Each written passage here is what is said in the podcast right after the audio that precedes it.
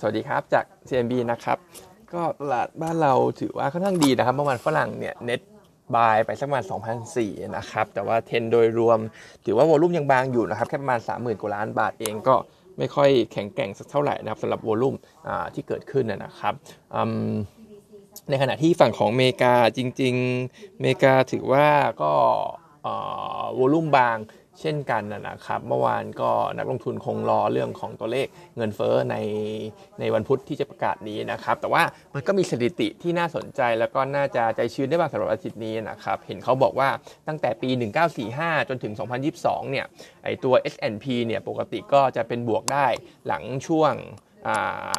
คือเป็นบวกได้ในอาทิตย์วันหยุดหลังช่วงอีสเตอร์นะครับโดยเฉลี่ยก็บวกสักประมาณ 0.54%เพราะฉะนั้นอาทิตย์นี้จริงๆ ก็ไม่น่ามีอะไรกังวลหรอกสำหรับตัวตลาดการลงทุนในหุ้นนะครับถ้าอิงตามดัชนีตัวถ้าอิงตามสถิติตัวนี้นะครับในขณะที่เรื่องอื่นๆ ก็อาจจะมีพวก World Bank นะครับเขามีการปรับตัว GDP ของโลกขึ้น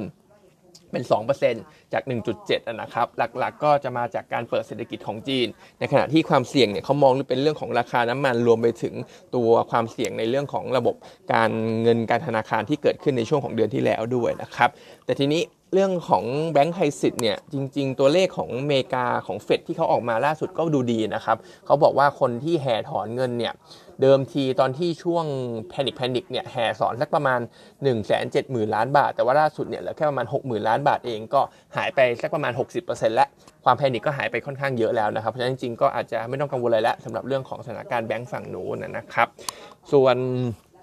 อื่นๆ ที่อาจจะเกี่ยวกับตัวหุ้นหน่อยเนี่ยเมื่อวานฝั่งของอเมริกาหุ้นที่ perform ได้ดีเนี่ยจะเป็นหุ้นโรงหนังนะครับเพราะเขาบอกว่าไอตัวหนังมาริโออะไรเนี่ยทำเงินได้มากกว่าที่ตลาดคาดการไว้นะครับเมื่อวานหุ้นโรงหนังบวกกันเยอะนะครับ 4-5%เลย ในบ้านเราถ้าจะเล่นตามธีมนี้จริง ๆ ก็มีแค่ตัวเดียวแหละครับก็คือตัวของอย่างเมเจอร์นะครับซึ่งเมเจอร์ก็ต้องบอกว่าเป็นเทนขาลงนะครับเราก็เล่นเนี่ยอาจจะเล่นแค่ได้แค่ trading rebound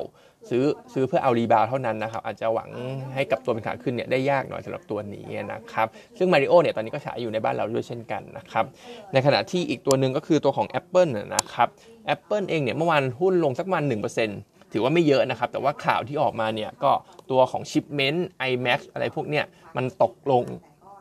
มัน drop ลงถึง 40% year on year เลย แล้วก็พวกยอด PC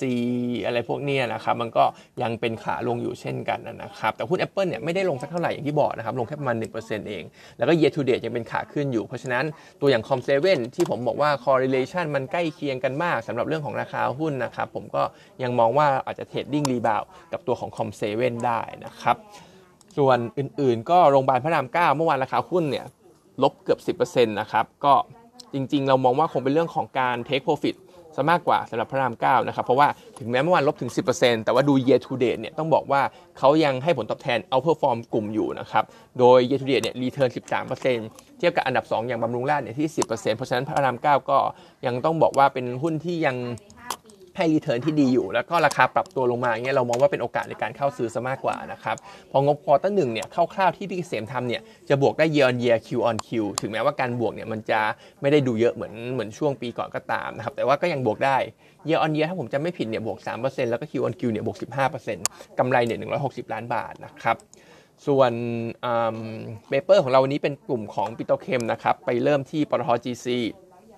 ก็โดยรวมเนี่ยก็อัปเดตเรื่องของ spread แล้วกัน GC เนี่ย spread ใน quarter หนึ่งทั้ง PE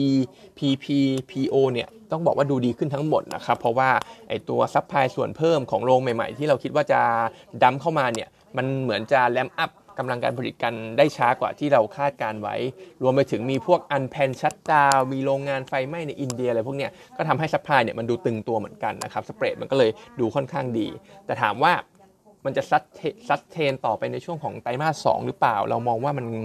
มันคงไม่นะครับ เพราะว่าไอ้พวกที่unplanned shutdown พวกที่กำลัง ramp up อยู่เนี่ยเดี๋ยวมันจะมี supply ส่วนเพิ่มเข้ามาเริ่มเยอะขึ้นเรื่อยๆแหละถึงแม้มันจะ delay อยู่ก็ตามนะครับ เพราะฉะนั้นมองว่า spread ท้ายที่สุดก็จะ drop ลงสำหรับตัว PE PP หรือว่าสายของเอทิลีนทั้งหลายนะครับ ในขณะที่พวกฟีนอลของทาง GC ก็ต้องบอกว่ายังไม่ค่อยดีสักเท่าไหร่ด้วยนะครับ เมื่อวาน GC เขามี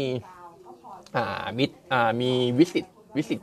มี visit ที่ระยองนะครับ analyst เราพี่หนิงเนี่ยก็ไปด้วย แล้วก็เขามีการเชิญ CEO ของทาง o n e x เข้ามาด้วยนะครับ ซึ่ง Onyx recap นิดนึงก็คือบริษัทที่ GC เนี่ยไป acquire มาเมื่อสักประมาณ 2 ปีที่แล้ว